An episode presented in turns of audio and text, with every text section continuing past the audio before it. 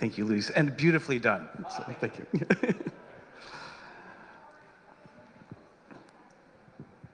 I'm really happy to get to be here with you all this morning. Uh, we're going to continue a two-part series on Jesus as the refugee king, and last week was the first part.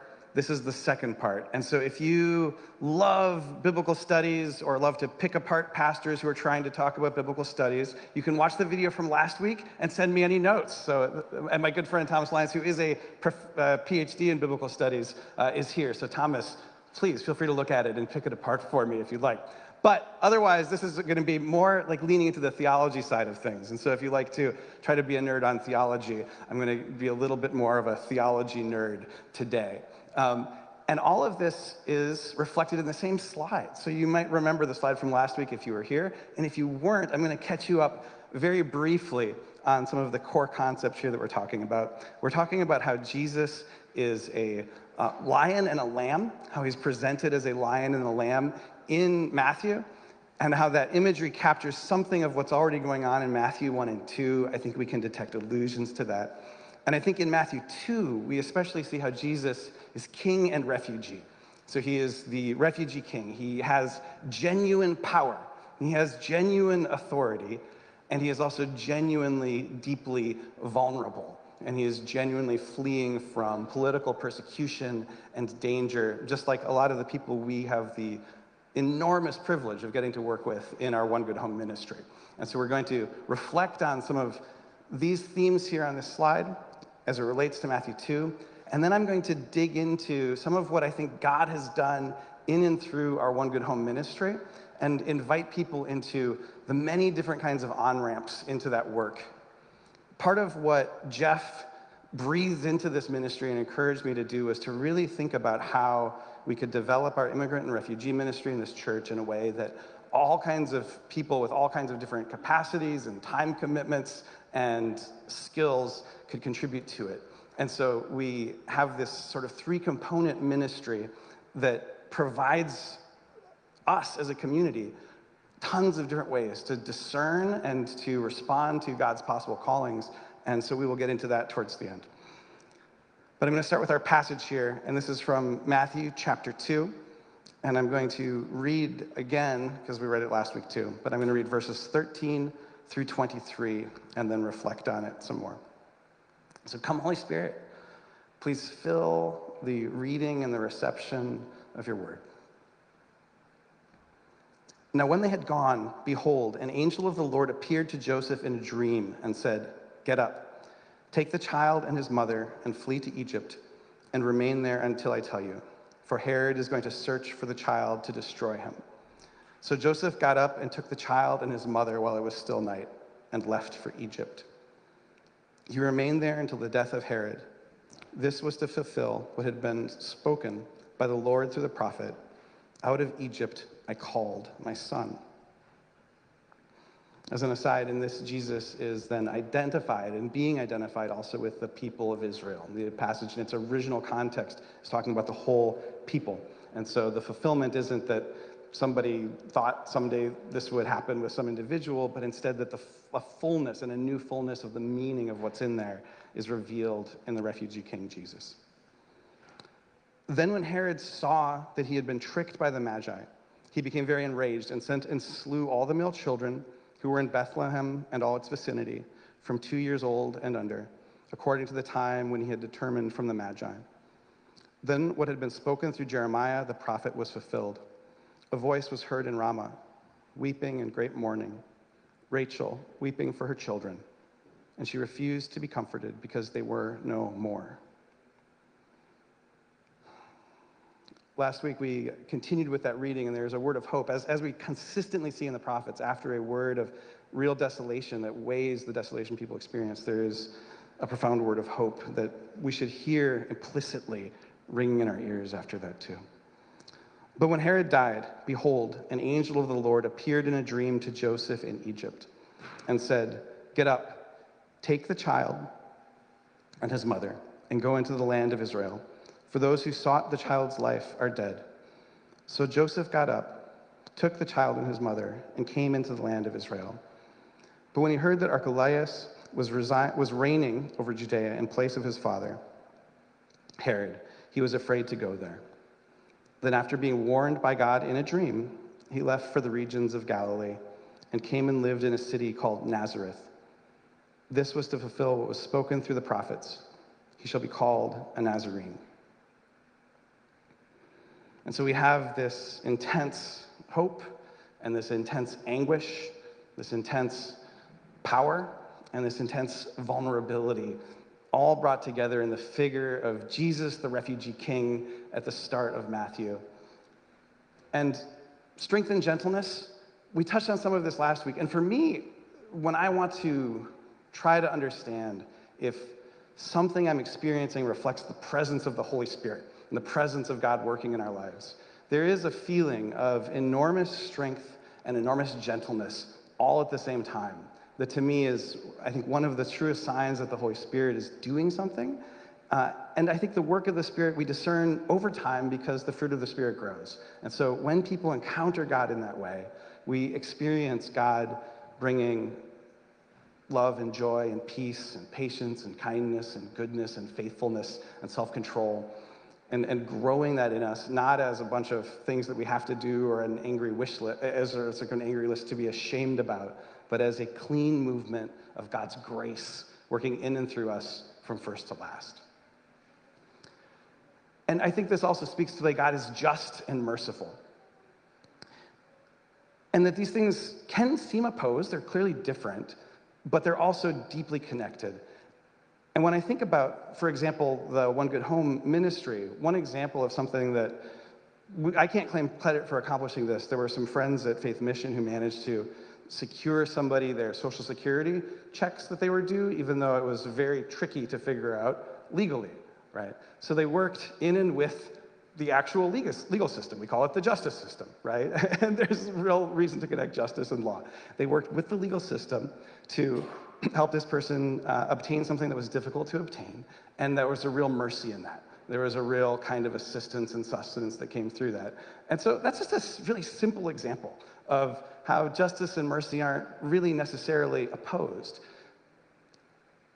Sometimes what we call the justice system can also be unjust. And I think often when it is unjust, it is also being merciless.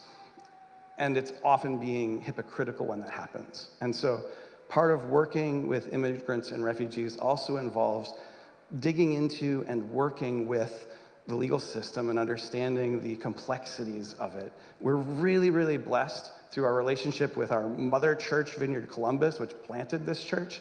They have a legal clinic that we work with as well. And they embody and they live, uh, Janine Winfrey there embodies and lives the bringing together of justice and mercy in this legal clinic. And so we're happy to partner with them and to get to work with folks. And so this idea that God is just and merciful, and when we can bring together justice and mercy, we are in some way reflecting God more fully. It's super practical when you're doing immigrant and refugee work.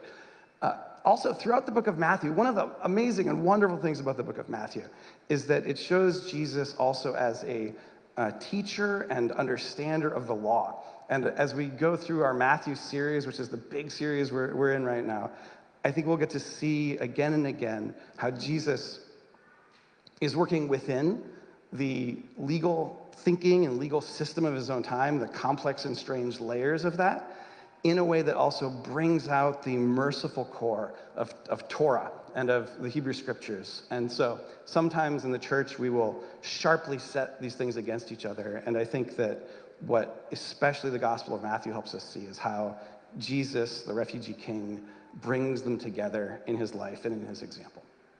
So God is just and merciful. God is also uh, differentiated and connected. And so here I'm going to start touching on the Trinity a little bit. You might be, if you've seen like the diagrams, or you might be thinking about how the Father is not the Son, Jesus is not the Holy Spirit, that they are differentiated, but they are all fully God. They are all as deeply connected as it is possible to conceive of connection. And so in the Trinity, we have a concept of differentiation and connection. Now, I'm going to talk about differentiation, connection as it relates to us in society and how that relates to refugees some. And if you are a, a theology nerd, and especially the heresy hunting type, I want to be clear up front here that I understand that the differentiation and connection within the Trinity is different. It's different than the differentiation and connection we have when we form a community doing things, but it is connected to it. And I won't get into any more of the weeds than that. So, but, so this idea of being differentiated and connected, it is something that I have learned more deeply, I think, from God through immigrant and refugee work. It's something that is applicable in all kinds of areas of our life. It's also really applicable. One of my joys is I get to do kids and youth work in this church, and the process of growing up is a process, when it's a healthy process, of differentiating from our parents, which can be confusing and strange sometimes, but if it's a healthy process of staying deeply connected and even growing in connection through that. And in a lot of ways, as, um, as adults, for us to be able to be most deeply connected, it requires us to actually be well differentiated, that we understand how I'm different than you, and I can accept your difference. Uh, I can accept areas of difference and still love, and we can find deeper common ground. And I think for the church, we find that deeper and deepest common ground in Christ and the Holy Spirit, who unites us with each other and who then ultimately work to unite us with the Father when Jesus turns everything over to the Father. So this is, you can go all the way up to like the dizzying heights of theology, and then all the way down to just what it means to grow up, or what it means to be people in a society together, with this rich idea of differentiation and connection. And I know when people start to explore this, something that we will often hear, and that a lot of good counselors advise people to do, we are big fans of professional counseling and all that sort of thing in this church. And one thing that a lot of people will encounter in those settings is advice to set healthy boundaries and try to figure out where those boundaries might be. And that can be a complicated thing to work through. It's possible to say I'm setting healthy boundaries, but actually to be uh, manipulative and controlling about it. It's also possible to refuse to set healthy boundaries and be in an unsustainable situation where neither you nor the people in that situation are being loved. And so there's not a one-size-fits-all in figuring out how to do this. But I do think that Jesus shows us ways, even in the most extreme, even to the point of death on a cross, of being able to differentiate. Because the cross says that what was done by the Romans to him was wrong. But he also, as Luke's gospel reveals, uh, he's, he does this while saying, God forgive them, they don't know what they're doing, which is a bid for connection, even in extremists. Now, Jesus also spends a lot of his ministry as the refugee king running away from people who are about to kill him. So that's one form of resistance that we are welcome to use that also imitates Jesus, right? We're not all running to the cross at top speed, right? um, and, uh, and Jesus, I do think it's really worth meditating for your whole life on how Jesus demonstrates both differentiation and connection in his life and in his teaching. And actually, I'm glad that, in some strange way, I'm glad that the communion wine slash grape juice spilled here. There's something, I was raised Catholic. They've never kicked me out, uh, as far as I know, and I've never, like, kicked myself out, so I think I'm still Catholic and a Vineyard pastor. I, and I exist, so wow, thank Jesus that I exist. Um, the inner Catholic in me was, was is as appalled as anyone can possibly imagine at the idea Of, of the communion wine being spilled, right? There is a, uh, also in the Orthodox churches, there is a sense of, of the sanctity of the body of Christ as we encounter him in the elements here. That's a, that's a deep part of the church's tradition. And I do think, yes, should I go closer? Thank God I'm not a monk either. I was discerning a vocation as a Franciscan for a while, so I might have ended up a monk, and then I wouldn't have my amazing daughter. So, yes, thanks, Kelly. Um, Also, it probably doesn't hurt that I got my mic a little closer to the mouth, right? Is this a good spot? Okay, good. And I think, though, there's something about being able to feel the scandal of that kind of a moment that lets us start to begin to comprehend what the scandal of the cross is, how much Jesus really did pour out there, how deeply Jesus entered into every kind of suffering, how deeply Jesus is the refugee king, who is there at every margin and every hurting place, and that he loves us that much so that we can experience God's grace and forgiveness and atoning power. And the last one, I, if anyone really wants to geek out on metaphysics, like we can do that some. I'd love to learn some more about metaphysics from you too, but this last one I think gets us to sort of the most general idea here, which is God is one, and in the Trinity there is a manyness about God, uh, and God's relationship then to creation, and all of the many things, and all of the many people, and all of the ma- like the manyness of everything, which is we now understand through contemporary science is just even more vast than people could have imagined before. The, that, that God's oneness isn't opposed to the manyness of things in the sense that it's, he's not against it. It's the kind of oneness that holds everything in one, uh, that's also more than the one, uh, that's more than the manyness. God gives rise to it all, and God also holds it together. And I'll just stop there, but I think that this stuff is actually worth meditating on too. So if you're that kind of a nerd, there's space for you here. um, So, turning to the One Good Home ministry. So I want to talk about this. We're, we're not doing a big fundraising drive on it this year because our funding is in decent shape. Thank you all for helping fund and help that continue happening. Yeah, and thank, yes.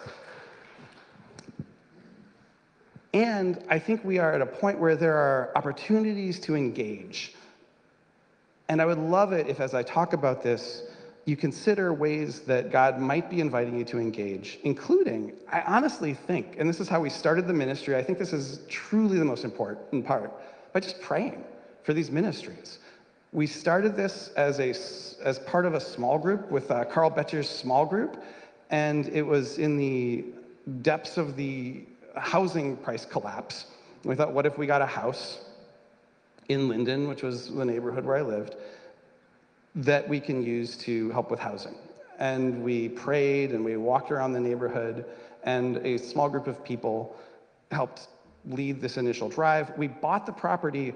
We, we then spent six months looking for a property, and we bought a house that's a three bedroom, two bathroom with a garage house for nineteen thousand dollars. And it was in surprisingly good shape, which was also, I think, God's providence and was the beginning of this ministry. And the reason I talk about all of that is because as we, I know that a number of people are smarting, starting new small groups, people are looking for small groups, and small groups are the church. And small groups in just a, you don't need a ton of people to be able to get together and form one group to be able to start something. And we love to bless and collaborate with the work of small groups in the church. Uh, okay. So we bought this home, and we housed a variety of people over the years, and then several years ago, we really focused it on meeting the needs of immigrants and refugees, because we were finding requests from some of our partners, including Faith Mission and others in the community, where there were uh, people who were homeless and who weren't able to access the other range of services because they also needed to work on their immigration status.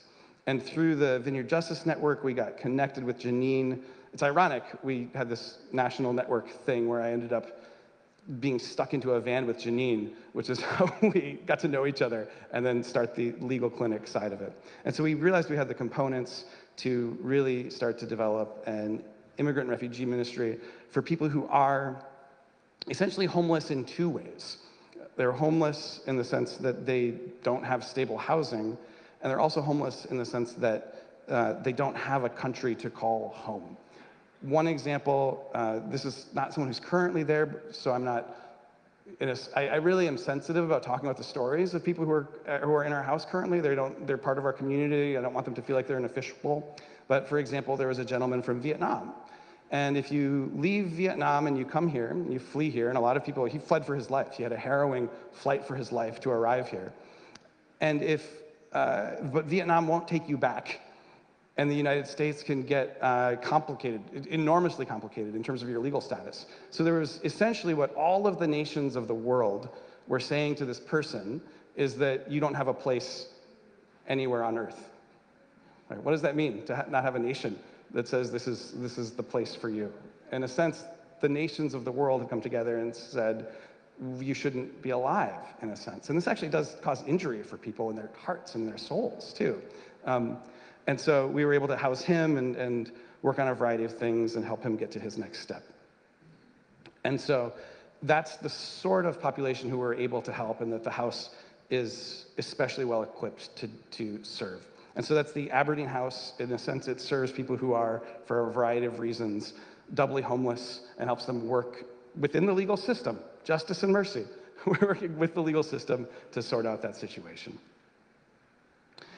What kind of opportunities are there to engage with the Aberdeen House? Well, the folks there are just our friends. And so some people can just bring meals, share meals with them. They love to be hospitable. And that can be an excellent entry point. The other thing, and this will correspond, this will illuminate all three parts of what we do in the One Good Home ministry, is that just stop and think about what it means to have a home. All right, what does it really mean to have a home? It means you have shelter and stability that comes from that. It means you have food and stability that comes from that. And then you have a house. But for it to really become a home, you also need love and community and connection. And the ways and the things that are involved in just doing those three things are, are many. They're almost, they're almost endless, right? And so if you can think of something that's involved in that, home maintenance and care, uh, home decoration, uh, repair of spaces, relationship building, anything in any of those domains, we can talk, we can pray, and we can discern opportunities for you to start to connect. And one of the beauties of being a relatively small congregation is that I'm not worried about it getting bottlenecked. I have time to talk and pray with anyone here who wants to get engaged with these ministries. And this idea of, yeah, I really want to find a way where I can contribute to making home for people as a reflection of my commitment to the refugee King Jesus. I would love to explore that with you. Another key aspect of that one is legal advocacy, legal research. And that includes not only helping to work on people's cases or gather documents and doing things like that. It can also include, for example, trying to figure out, here's somebody who's spent their life paying into Social Security, but they can't get access to it. But if they could, that could be a big step for them. Um, is there a way to help them get their Social Security? And so th- there's advocacy aspects to making a home. All right, so here's the second sort of branch in the One Good Home ministry. And all of them are connected by this idea that One Good Home can make all the difference for somebody. So we have welcome teams. Uh, Michelle, uh, thank you so much for your leadership and for everybody who's been involved in the welcome team. It's been an enormous success over the last year. We've built a partnership with CRIS, the Community Refugee and Immigration Services organization here in Columbus. Also, just a little appreciation on CRIS. They do an especially good job for one of these groups. They are smart and creative and generative and scrappy people who are just an inspiration and a joy to get to work with, too. I, like, I've learned a lot from just their problem-solving approaches. And it actually relates to the fact that we end up getting to enjoy more immigrants and refugees in our city. If they, because they do a good job, we get more immigrants and refugees in Columbus, which I think is awesome for all kinds of reasons. Okay, so our welcome team has built a really good relationship with CRIS this year, and they're, what do welcome teams do? Sorry, I'm getting slightly ahead of myself. Welcome teams form relationships with refugee and immigrant families who are coming in through the normal channels. There's some public support for them for a while, but these are folks who need friends and advocates. And so to be part of a welcome team is to build a deep relationship with people where you become friends and advocates. And there is an initial six-month commitment, but I think it inevitably becomes a lifelong commitment because that's what friendship is. You begin to really care about these folks. And so the full-on welcome team commitment is, is a pretty big thing. And I'm really excited that we've carried some of that. Part of this, too, now is CRIS is working to encourage other Vineyard churches to do this in the area. And we're going to communicate with them and with other non-Vineyard churches who we've helped connect them with. And being able to be an advocate and a cheerleader for welcome teams is part of how we can then spread the goodness of this. And so if you're interested in advocacy, in public speaking, or if you're just interested in being friends with people, this is an on-ramp into all of that sort of stuff and an opportunity for a lot of learning and growth. Michelle, I don't mean to put you on the spot. If you have anything you want to add, I didn't prep Michelle for this. If you feel like you want to add anything on this, uh, just like gesture towards me while I'm talking a little bit more. Otherwise, absolutely no pressure. Right? Um, so that's what's going on with Welcome Teams, and I'm really excited about it. The Algol family is the family that we've invested in so far. One other cool thing about this is that Chris also realized that not everyone is able to have what is really the massive level of commitment that, for example, we've been able to have for the family we've been supporting. And so they're developing a shorter, sort of minimal arrival team model. That might not be the exact term for it, but it's basically, it's just a one-month commitment, and you're not set up to be long-term friends and advocates. Somebody else is going to do that. But you're just getting people moved in, you're helping sort their furniture, you're doing all the stuff that just happens right at the start. And so if this sounds appealing to you, you're like, I want to get in touch with Chris, but I don't want to, I, I'm not in the space. I would love to have infinite time, but I don't have, I don't have that. There's also avenues here that they're opening up. So, and then the last house is the Ormond House. And here we are housing, now long-term, because they really love the place, a family from the Democratic Republic of Congo. And we started this house last year, just a year ago, in response to a need that Chris expressed to us. So we wanted to be responsive to where God might be leading us. This church gave very generously to be able to purchase a house. We got a beautiful, large home. And the goal here is very simple, to be good landlords, and more than good landlords, to be godly landlords, who are building permanent refugee resettlement infrastructure. So instead of the landlording going into some fund that goes to anything else, the idea here is that all of these resources, any, including any profits that are ultimately generated from it, continue to sustain this sort of work. And it's a response to another, I believe, injustice that people were encountering, which is that We, we have a very long history of housing discrimination in this country. I don't know if you're aware of that, but it's massive, and if you drive around any neighborhoods, the patterns of uh, racial settlement in our cities are the result of policy and planning, both public policy and informal policies regulating realtors and things like that. It was considered unethical to sell a house in a black neighborhood to a white person, and realtors were trained in that, right? Disgusting.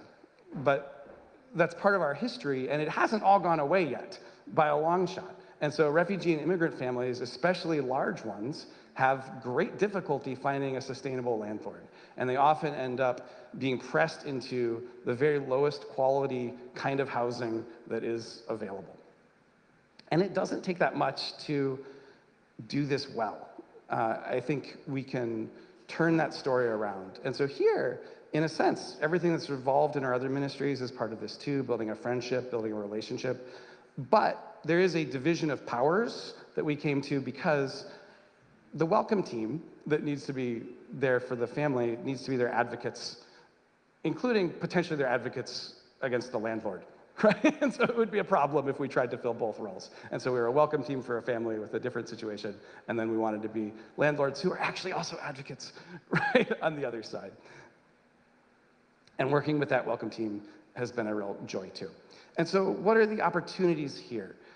Well, part of it is that if you're interested in real estate, you're thinking, you're interested in thinking about real estate as business, if you want to be socially entrepreneurial and you want to take those entrepreneurial skills and use them to grow a ministry like this. And I think part of the value of, of all of these different ministries is that they're filling different gaps. But one of the benefits of having something like this in our kingdom portfolio, to use some of Jeff's language as a church, is that you can use a relatively small amount of money in a way that really leverages it and that has a lot of potential to grow. So if you love that sort of thing and you love business and you want to put that in service to the kingdom of God, we have opportunities to really start thinking about where we might be able to scale this kind of model in partnership with refugee and immigration groups. And so I think these three prongs are where we're going to stop in developing basic prongs of the ministry, but we're going to continue to deepen and grow in them by the grace of God.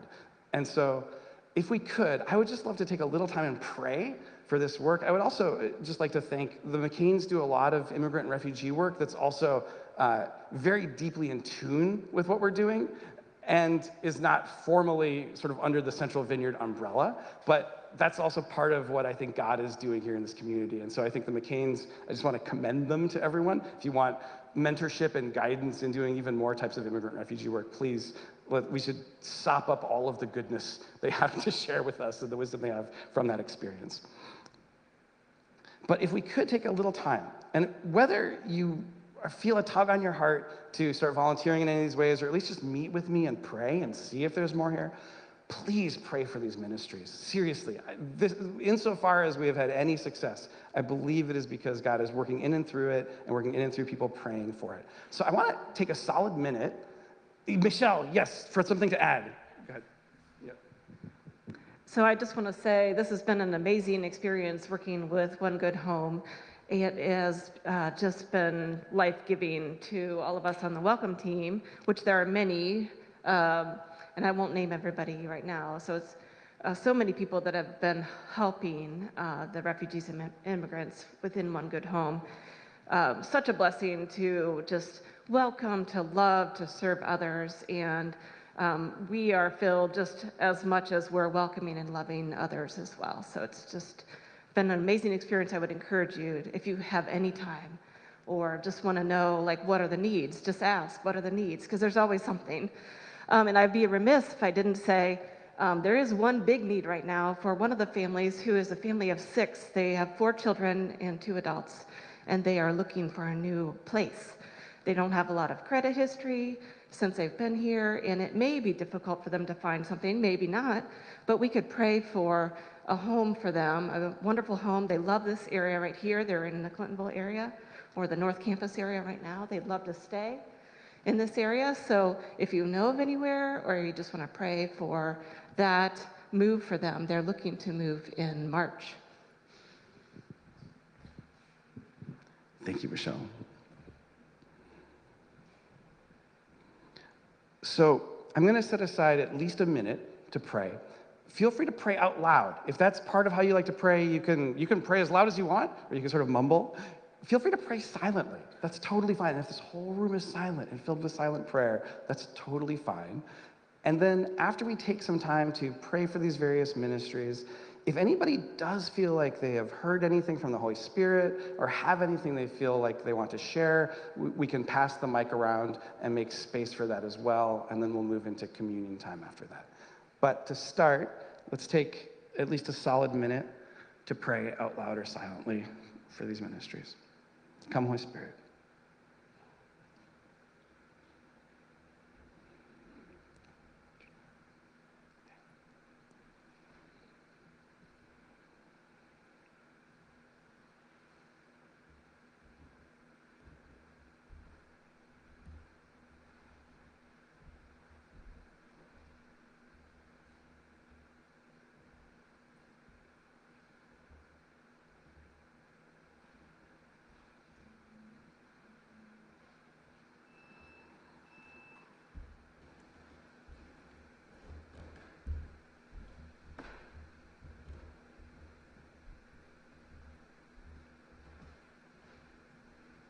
Holy Spirit, I just want to thank you for the precious gift of our friends who we've been able to meet and deepen in relationship with through these ministries.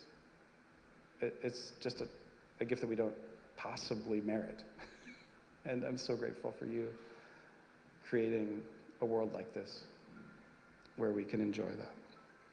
And I pray that you intercede and all of the housing needs, including for the family who's needing to move. And I ask that you abundantly bless CRIS and all of the many, many people in the city of Columbus who are engaged in this work of welcoming, showing your love, showing your kindness to immigrants and refugees and new Americans, however we want to call them, who you have brought to our shores as a precious gift to us. Help us to receive them as we receive you. Does anyone have a word or anything they want to share or a desire to offer prayer? Oh, totally fine. So, on the night that the Lion of Judah, who is the Lamb of God, was betrayed, the refugee king, Jesus, took the bread and he broke it. And he said, "This is my body, broken for you." And in the same way, he then took the cup and said, "This is the new covenant in my blood. Do this in remembrance of me." And so we continue to say yes to the yes of Jesus whenever we participate in this. And if you're here and you want to participate in this, uh, it involves committing yourself in some way to following in the way of the refugee king. But if you understand that and you want to participate in this in some way, you are certainly welcome to. So, feel free to come up. If you're over here, feel free to partake at this table. We have gluten-free crackers and grape juice, as well as more contained units for people who want to uh, maybe have less germ exposure for whatever reason, which could be many good reasons. And then if you're towards the middle, please come towards the middle. And if you're towards the sides, please come towards the side. Jesus, thank you for inviting us into your loving presence. And then afterwards, if you want to migrate over to the sides and receive prayer, that's also something we love to do.